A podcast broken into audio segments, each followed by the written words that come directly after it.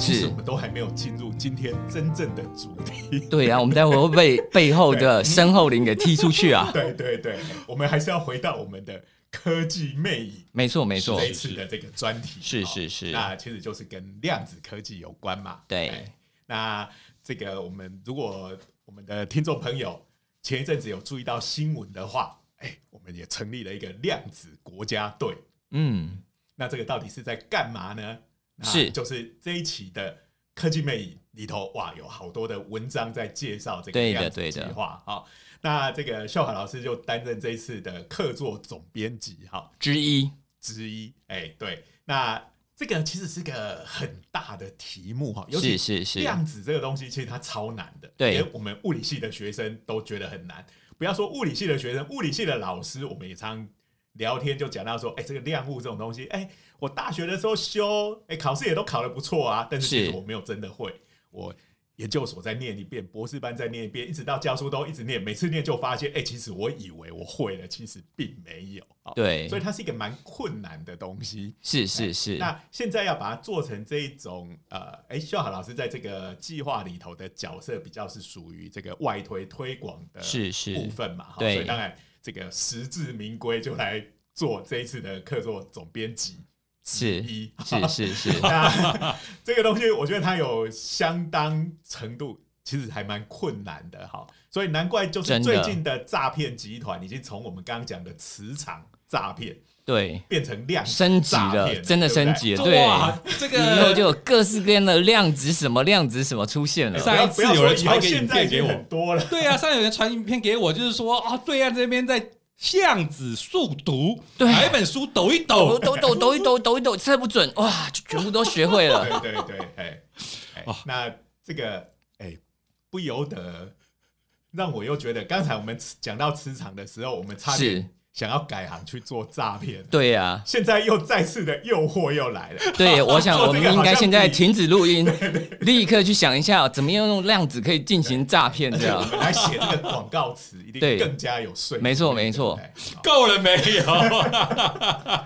了好了，今天好像就会给大家一些这个如何变成一个好的诈骗集团的灵感来源这样子的节目了。来，所以哎、欸，你不要忘记了，之前现在是奈米的。哎、欸，真的是国家真的真的、欸、量子的国家型，真的真的。之前一二十年是奈米嘛，是是是，甚至奈米诈骗也很流行。我真的觉得各位听众可以真的认真听我们这一次整个广播出去哦，我真心跟大家讲，就跟当初奈米变成国家计划之后，哇，奈米米啊，奈米米桶啊，奈米马桶啊，奈米所有东西全部都出来，对不对？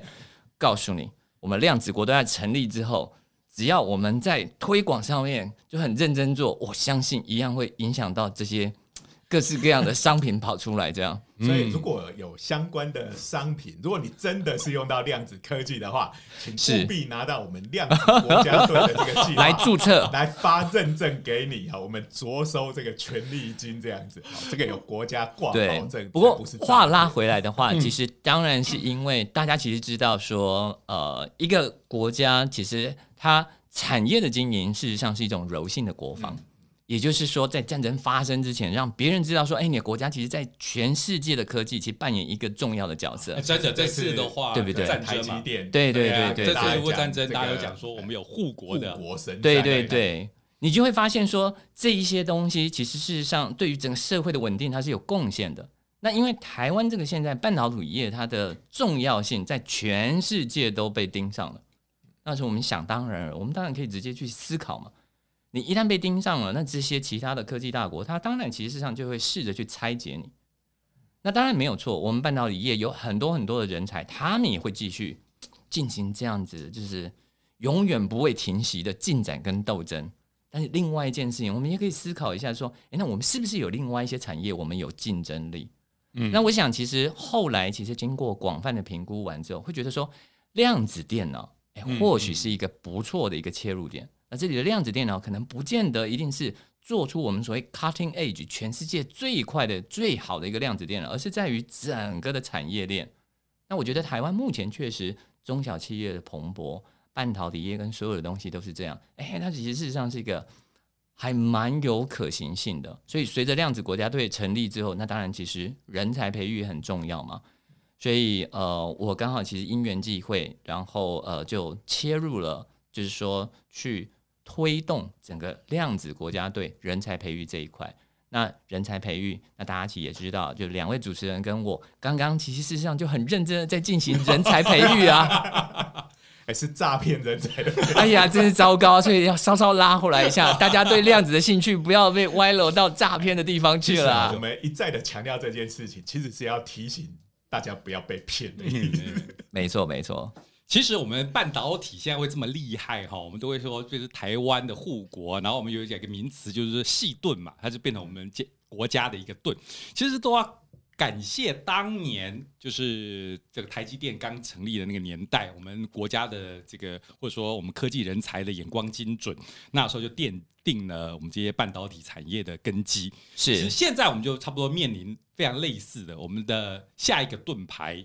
会在哪里？对对对，这一个量子电脑很可能就会是我们的是是是国家的下一个啊。对，所以我是自己会觉得说，当然其实从刚刚其实大家跟大家闲聊就知道说，我研究领域其实不完全在这个上面，嗯呃那但我自己进来也就是真的是扮演服务业的角色，就是说哎有这么多人，他们可能其实对于量子电脑有一定的专业、有视野跟有能力，然后我们其实事实上就希望其实组一个团队，嗯那目前这一个团队其实事实上是叫量子熊知识传播，那我们会希望说组这样的一个团队，把这样的一个第一手的科学资讯，哎，用大家能够理解的方式给传递出来。来来来，负责吐槽的，来来来，所以代替听众朋友来吐槽，就都妈得起嘞！哦哎，量子熊是什么东西？为什么跑出一只熊出来了？哎呀，说的真好啊！量子熊是这样的，其实我们的量子电脑里面最重要的东西，当然其实就是量子位元嘛。那量子位元的英文就叫 Qubit。哦嗯、我特别发的标准一点 Qubit、嗯、那如果你英文其实事实上不是很好，那就是一直发发发歪楼，就是差不多是 Q Bear 嘛、呃、对不对啊 Q Bear Q Bear、啊、Q Bear 你再把它逆向展开来，它就变 Quantum Bear、啊、Quantum Bear 我们在逆向工程把它转成中文，它就变量子熊了。这个、哦、简直就是施老师跟我最喜欢吐槽的，我们年纪大到一定程度的话就喜欢玩同音梗、哦、没错，这个讲 bit bit、哦、quantum bit、哦、qubit、哦、然后再喝了几杯碧尔、哦、然后自然发音就开始不准了、哦、就跑出熊来了、哦、原, 原来 quantum beer 也可以是这样子出来所以我们又开展出一个新的诈骗产品了，量子啤酒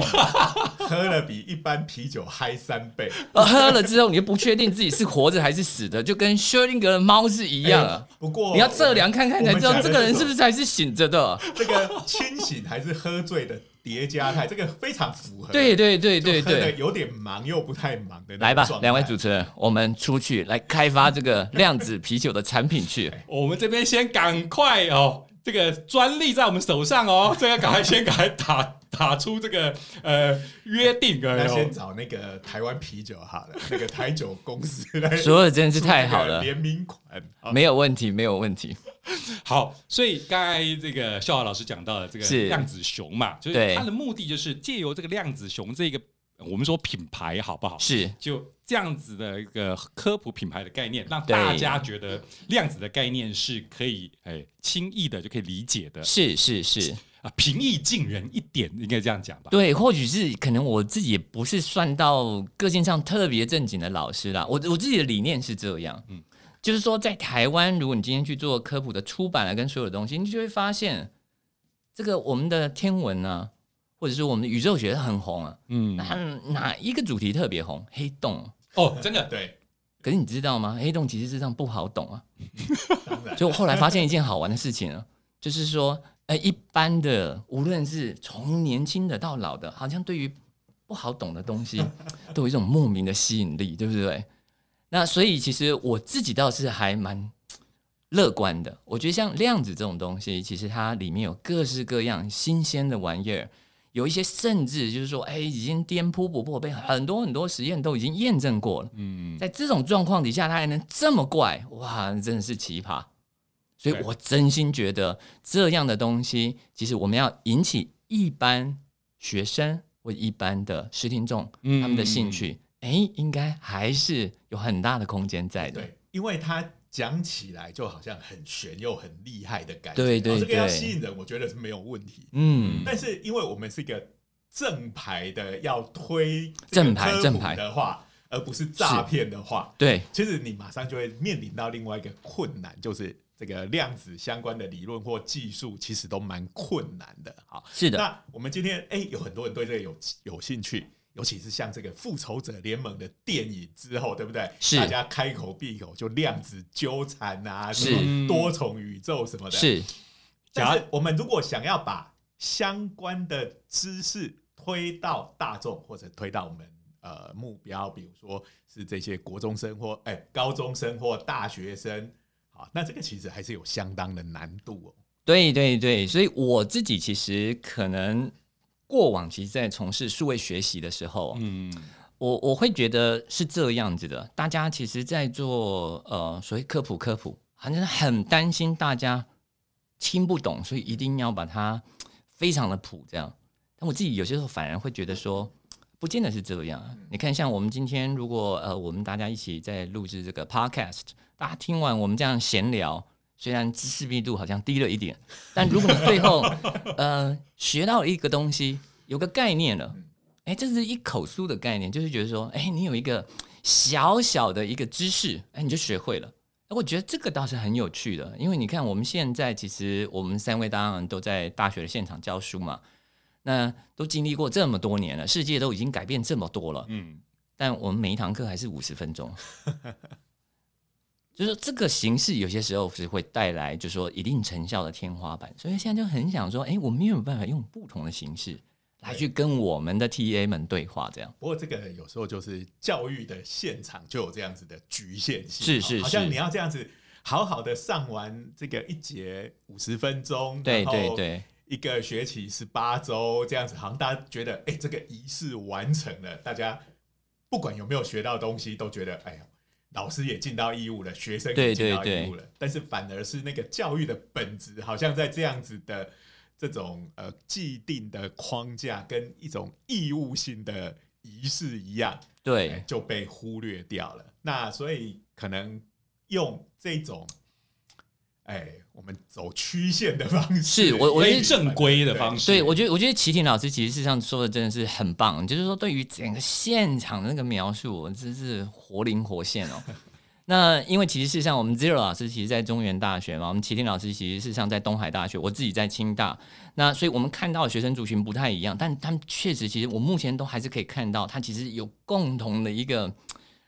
就是我自己会觉得知识的传播好像。不是很顺畅的那种感觉，这样，所以刚好其实事实上有这个机会，哎，成立一个量子熊知识传播的团队的话，哎，就可以去试试看，嗯，用不同的方式去去去投放这些知识，哎，搞不好其实会回得到完全不一样的回响，这样，就在一定的程度上，因为其实现在我们如果用这种比较有弹性的方式的时候，其实我们并没有特别局限在说，呃，这是高一的课程，嗯、哦，这是大二的必修课，哦，这是大三的选修课，它其实没有这样的一个区隔。所以其实怎么去设计课程跟所有东西，我感觉好像内心里面回到有点像当初就是神经病的想要去拆解那个大学普课本那个概念，你知道吗？就到底可不可行？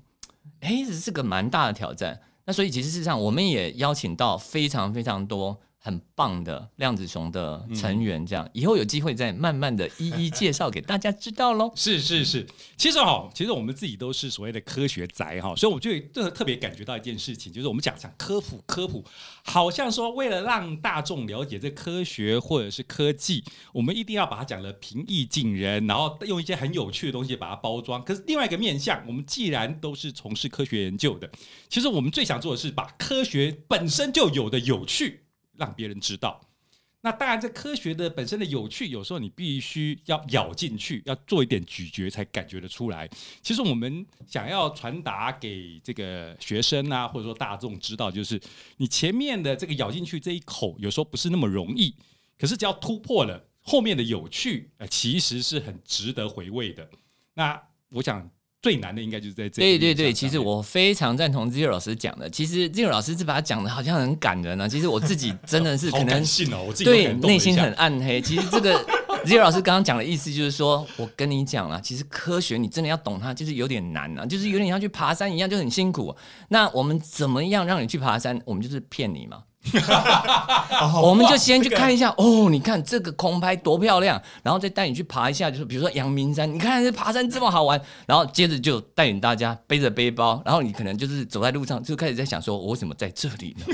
然后路上好一定要绑很多牌子，就说快到了，快到了。对，没错，没错。然后你走了三个小时，还是一样快到了。对，你就发现说老师整天在骗我们，然后都说快到了，快到了，然后一直都没有到。这时候就头已经洗下去了，没办法，就把它走完。哎、欸，走完，当你登上那个山顶往下看的瞬间，你才知道那个感动是什么。对对对，而且其实这个我说一句实在话，这个真的是一个很好玩的挑战。你看，像在量子里面，嗯嗯。我们其实有很多很有趣的东西嘛，就好像刚刚讲的这个量子啤酒一喝之后，啊、哦，喝完之后其实你没有测量，你不知道它是清醒的还是醉的，对不对？哎、欸，这完全是科学梗。欸、这个是 superposition， 哎、欸，这个一个概念，我们怎么其实上让学生知道，它其实事实上是真的科学事实，那又好像是 entanglement。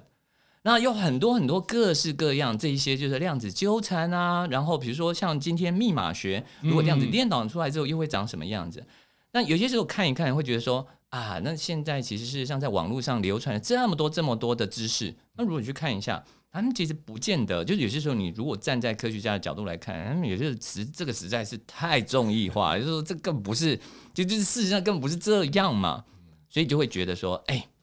我们是不是应该找一些不务正业的，看起来就是啊、呃，就是怎么看不太认得出来是科科学家的物理学家有没有？哎、欸，就纠结在一起，我们怎么样就是融合专业的知识。哎，跟我们其实平常看起来就是有点爱开玩笑的样子，然后来做一个好的知识的传承者，这样。这个秀豪老师讲的这种不务正业的科学家，可能目前来讲，全台湾密度最高的就是在这间录音室里面。说的真是太好了，但是我在这边我还是要很诚实的讲一下，其实跟我们今天两位主持人比起来，我觉得我是超正经的。欸、我如果今天有办法达到他们这样，就是哇，就是见人说人话，见鬼说鬼话，然后就是完全就是这样乱聊，然后还能够抓住科学的寒心的时候，哎，今天我自己来主持就好啦。哎，一时之间不知道秀豪是这句话是在称赞我们，还是在吐槽我们。我刚才是在喝咖啡，害我忍不住要吐槽的时候，咖啡差点喷出来哈。秀豪老师，你在讲的，好像我我我我们两个。其实我应该这样讲啦，秀豪老师还是我最佩服的原因，是因为他研究又做得这么好，然后又想要来跟我们这个科普上面的推广哦，这这个这这这边的这个 balance 抓得最好的其实是秀豪老师。我我跟施老师常常就被人家吐槽，施老师其实研究也做得非常好，我最常被人家吐槽就是不务正业这件事情。可是呢，刚才这个施老师有讲到一个，就是在现在包括好莱坞。欸、他们连拍超级英雄电影都要找物理学家来当顾问，其实他应该也是意识到一件很重要的事情，就是呃，你用科学梗来吸引大众对科学感兴趣是一件很赞的事情，但是梗就只是纯粹玩梗的话就可惜了，是是就跟刚才秀老师讲的嘛，只是玩个梗，网红也做得到。那我们科学家投进来最大的好处就是从这个梗作为出发，后续其实有真正的物理知识，我们科学家想跟大家分享的，对对对，我们就可以哎确定我们这种不务正业的正当性。其实这个后续就是就是我们科学家能够提供给大众的，是是。我想其实 Zero 老师真的是客气的啦。一般上面来讲，我们在科学界里面，当然其实大家其实就是真的认真起来，就是在写论文啊、讨论啊或参加的。其实像齐婷老师他自己本身也参与很多脑科学的研究，以后或许有。有时间有兴趣的话，我也来不务正业一下，我也来当个主持人，哦、来逆向访问一下我们施奇廷老师。对对对对，哦，就是万一怎么样好好的从一个物理学家安奈、啊、歪楼歪到最后去、欸、去研究脑科学了呢？秀豪老师自己也、嗯、也有这样歪，不是吗？你们两位老师都常歪的啦。秀老师以前我听过演讲还歪的厉害、欸，嗅觉是，你记不记得以前？秀老师有做过嗅觉相关的研究，哎，是从物理学家的观点来研究嗅觉这件事情。没办法，因为林秀豪嘛，所以只好去研究嗅觉，对吧？哇，太赞了！中年中年大叔。必有的谐音梗又来了来了，答对了答对了，中年大叔的听觉的 cortex 都发展的特别的好，就只好变成这个样子了。来来来，忍不住插播一下，嗅觉这件事情，其实从物理学的眼光来讲，是是是，其实我们要说我们物理学家都有一种坏习惯，就全天下都是归物理管嘛，不是吗？没错没错，有人说、啊、这是生物，这是化学，我们会讲说你往深的来想，从他的微观观点出发，他也还是物理，不是吗？是。所以这边做脑科学的，然后秀豪老师做的很广，包括嗅觉的，其实它也都是物理嘛。对对对对，没错。其实事实上，嗅觉这个问题也真的是误打误撞，不过还真的跟我们今天量子的主题有点关系呢。嗯嗯嗯。我们如果认真想一下，就说我们为什么会闻到东西？你不想不奇怪、啊，你越想越奇怪啊。那以前甚至科学家有时候会觉得说，你闻到东西是因为你把分子真的给吸进体内去了，所以不要乱闻啊，跟闻一闻之后最后就中毒了。就后来发现其实不是、啊。非常非常好玩的一件事情是我们鼻子内部其实、欸、有一些嗅觉受器、啊、那是伸出来体外，这是唯一伸出来体外的受器、欸、它其实 somehow 它就是说、欸、会跟外面的这些奈米等级次奈米等级的这些芳香分子结合，这太诡异了。那目前其实最流行的一个结论是说，哎呀，我们闻到各式各样不同的东西会跟分子的形状有关系。嗯嗯嗯嗯，你知道，如果你物理不好的话，会觉得这个还听起来蛮合理、啊。你物理有好一点的话，你这是开什么玩笑啊？所以你的鼻子里面有一个可以侦测就是奈米等级的形状辨识器，那么好，你把它做成仪器拿去卖还比较赚钱。可是我们每个人都有这个鼻子、啊，嗯，所以就从这里切入，后来才发现说，哎、欸，或许事情不见得是那样。那所以我们后来其实呃，确实是有一个还还蛮有趣的一个模型，目前也还在征战之中。就是我们会闻到东西，事实上跟量子力学有关系。那但是这样的一个比较解详细的解释的话，我过去其实在网络上其实已经有一支片子在解释了，所以我在这边就稍稍直接跳过去。但是很感谢 Zero 老师提到，你就可以看得到量子的现象真的是无所不在耶，搞不好我们怎么闻到这件事情，还真的跟量子有关系呢。对，其实我们常常在讲就是、呃、我们普通物理那个力学讲完的时候，一定一定要讲个东西来唬学生，是就是所谓的拉普拉斯的决定论啊。对，大家都学过这个牛顿力学 F 等于 ma 嘛，对不对？对对对，啊、大家都在那边算，哎、欸，你只要每一颗粒子告诉我它的位置、速度、受力，哎、欸，它以后经过不管多久的时间，它要怎么动，都已经是确定的了。那如果以这样子来讲的话，那全宇宙所有的粒子，它在未来的不管是 幾, 几亿年几十亿年也好，他们的路线都已经被决定了啊。那我们不要说个人的命运，不是连整个宇宙的命运都已经被牛顿力学所决定了吗？是。今天我们三个人会坐在这里录音，其实是在宇宙生成的那个瞬间，就已经由当时的状况跟牛顿的力学就决定了宇宙创创生之后一百多亿年会有三变成三个人形坐在这里录音。是。哎、然后接下来我们要怎么死掉，怎么地球太阳系怎么灭亡，都已经是固定的命运了，是、啊、命中注定这样子，就会讲一句阿姨我不想努力了哎呀哎，但是后来因为有物理学这个量子力学的出现，哎呀，解救了我们人类的自由意志，让我们还有继续奋斗下去的努力跟勇气啊、哎、中间有很多不确定性跟叠加态，对不对、嗯、对，而且做不同的测量，最后会其实 collapse 到不同的状态去这样、哎，所以这个量子力学其实对于我们人生的哲学来讲也是非常重要的一环。对啊，是一个完全一定要搞懂一点点的救赎啊！不是只有跟嗅觉有关哦，没错，跟我们整个意识都有关系。对的，对的，对的。哇，今天又像越来越像诈骗集团了、啊。所以刚才强调了，这个全天下的东西都是物理在管哈，包括你的嗅觉也是哈，也是物理在管。然后现在讲到我们人的命运哈，某个程度也是物理，虽然。哎、量子力学拯救了我们、哎、不会被这个命定论所主宰，可是好像也透露一件事情，你要把这个量子力学搞懂，你才有办法面对我们人的未来，或者说这个世界的未来哈。所以这个量子不只是、哦、我们从产业面啊，或者说经济面上面可能会严重的影响我们台湾的命运，甚至我们人生的哲学刚刚讲到了，哎，你要了解这个世界更多，哎，那某个程度我们应该赶快趁现在请大家、哎、多了解一点量子，请以后大家注意我们这个量子国家计划以及量子熊、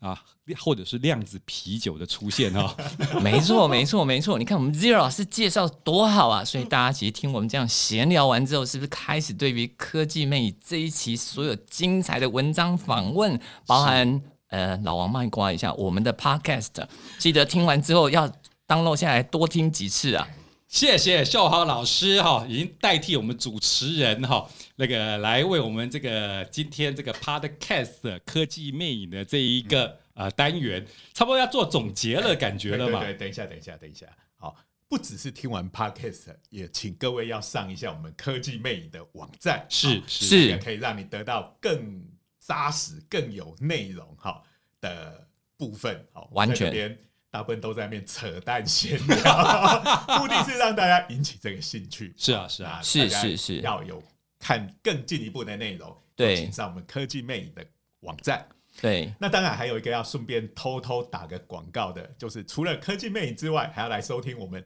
热血科学家的闲话家常的 podcast，、哦、因为我跟徐老师，我们的。正直主持是在那一边，没错没错，谢谢给施老师提醒我们了哈。那今天我们要感谢一下科技部了，然后大家听了我们的 podcast 应该有一个感觉哈，我们国家的希望某个程度就是建立在我们这个量子国家队推动，我们也许它就是我们下一个护国神山的，没错没错。所以请大家不要忘记了，我们这个量子这个相关的这个研究正在发展中，也请大家多多支持，尤其是各位缴的税金哦。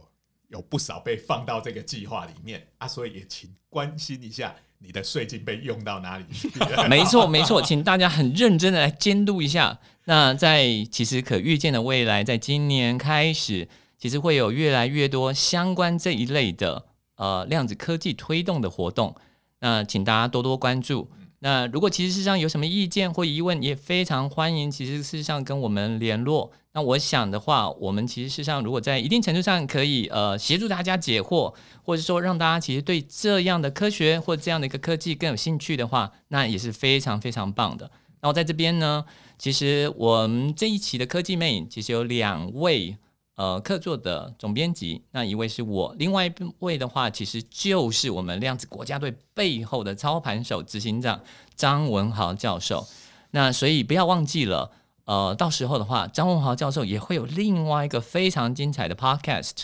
那这一整个的话其实是呃科技部其实上对于这样一个量子国家队的推动真的是非常非常的支持，然后也非常非常的正面。在这边当然也是非常非常感谢哦，就是说呃整个